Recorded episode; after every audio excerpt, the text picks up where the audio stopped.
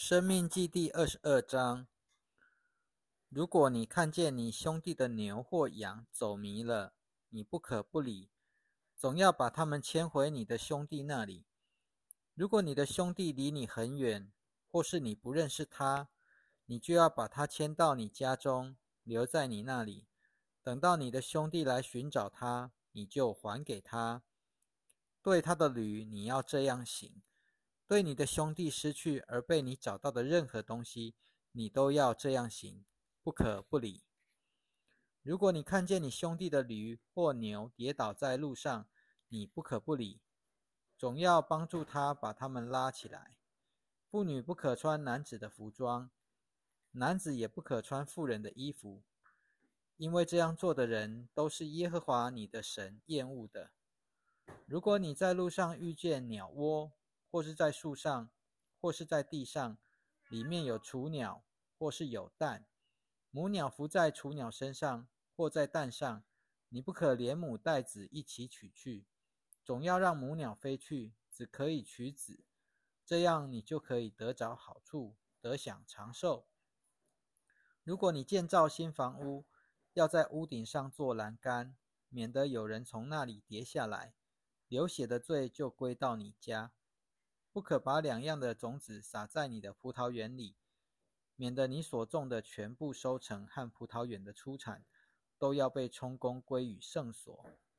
你不可用牛和驴一同耕地，不可穿羊毛和细麻混合织成的布料。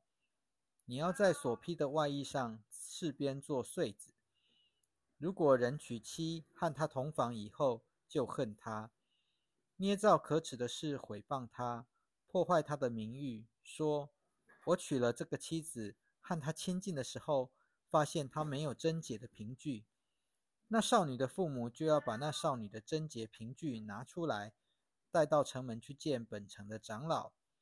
少女的父亲要对长老说：‘我把我的女儿给这人做妻子，他却恨她，捏造可耻的事毁谤她，说：我发现你的女儿没有贞洁的凭据。’”其实这就是我女儿的凭据。于是他们就把衣服铺在那城的长老面前。那城的长老要把那人抓住，惩罚他，罚他一千一百四十克银子，交给那少女的父亲，因为他破坏了一个以色列处女的名誉。那少女能要做他的妻子，终生不能休他。但如果这事是真的，少女没有贞洁的凭据。就要把那少女带到他父家的门口，本城的人要用石头把他打死，因为他在以色列中做了丑事，在他父家行了淫乱。这样，你就把那恶从你们中间除去。如果发现有人和有夫之妇同寝，就要把奸夫淫妇两人都处死。这样，你就把那恶从以色列中除掉了。如果有个少女本来是处女，已经许配了人，有人在城里遇见了他，和他同寝，你们就要把他们两人带到当地的城门口，用石头打死他们。那少女该死，是因为她虽在城里，却没有呼叫；那男人该死，是因为他玷污了邻舍的妻子。这样，你就把那恶从你们中间除掉。如果有人在田间遇见了已经许配人的少女，拉住她。和他同寝，只要把那和他同寝的人处死，但你不可对付那少女，她并没有该死的罪。这件事就像一个人忽然起来攻击自己的邻舍，你把他杀了一样。因为那人在田间遇见那少女，那已经许配人的少女呼叫了，却没有人救她。如果有人遇见一个少女，原是处女，还没有许配过人，就抓住她。和他同寝，又被人发现，那和他同寝的人就要把五百七十克银子给那少女的父亲。那少女要归做他的妻子，因为他玷污了他，他终生不能休他。人不可娶父亲的妻子，也不可揭开父亲的衣襟。生命记第二十三章：睾丸受伤的。或生殖器被割除的，不可进耶和华的会。私生子不可进耶和华的会，他的后代直到第十代也不可进耶和华的会。亚门人或摩押人不可进耶和华的会，他们的后代直到第十代也永远不可进耶和华的会，因为你们出埃及的时候，他们没有拿食物和水在路上迎接你们，又因为他们从两河之间的亚兰和比罗比夺雇了比尔的儿子巴兰来攻击你，咒诅你，但耶和华你的神不愿听从巴兰。耶和华你的神使咒诅的话变为你的祝福，因为耶和华你的神爱你，你一生一世永不可寻求他们的平安和他们的福乐。你不可厌恶以东人，因为他是你的兄弟；不可厌恶埃及人，因为你在他的地上做过寄居的。他们所生的子孙到了第三代，就可以进耶和华的会。你出兵营攻打仇敌的时候。要谨守自己，远避一切恶事。如果你们中间有人因为夜间偶然梦遗而不洁净，就要出到营外去，不可进入营中。到了黄昏的时候，他要用水洗澡；日落了，他才可以进入营中。你在营外要有厕所，你可以出到那里去便溺。在你的器械中要有一把揪。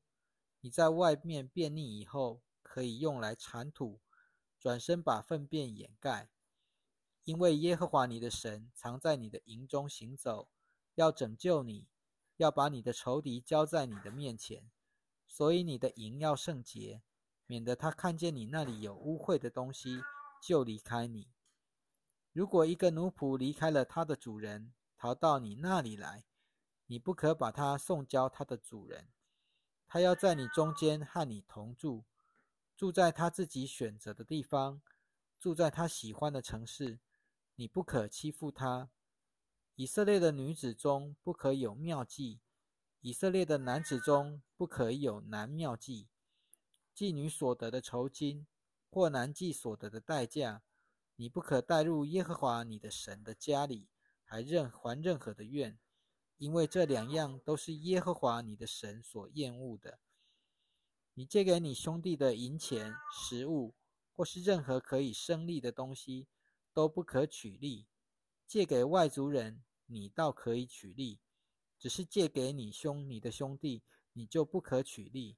好使耶和华你的神在你要去得为业的地上，和你所里所办的一切事上赐福给你。如果你向耶和华你的神许了愿，就不可迟延还愿。因为耶和华你的神必向你追讨，那时你就有罪了。如果你不许愿，你倒没有罪。你嘴里说出来的，你要谨守。你亲口应许的甘心祭，就是你向耶和华你的神许的愿，你要实行。你进了你邻舍的葡萄园，你可以随意吃饱葡萄，只是不可装在你的器皿里。你进了你邻舍的麦田。你可以用手摘麦穗，只是不可在你邻舍的麦田里挥动镰刀。生命记第二十四章：人娶了妻子得着她以后，如果发现他有丑事，以致不喜悦他，他就可以给他写休书，交在他手里，叫他离开夫家。他离开夫家以后，就可以。去再嫁别人，如果后夫又恨他，也给他写休书，交在他手里，叫他离开他的家；或者娶她为妻的后夫死了，那么叫他离开的前夫，不可在他受了侮辱以后再娶她为妻，因为这在耶和华面前是可厌可恶的事。你不可使耶和华你的神赐给你做产业的土地蒙受罪污。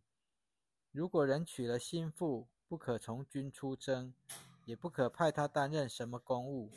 他可以在家赋闲一年，使他所娶的妻子快乐。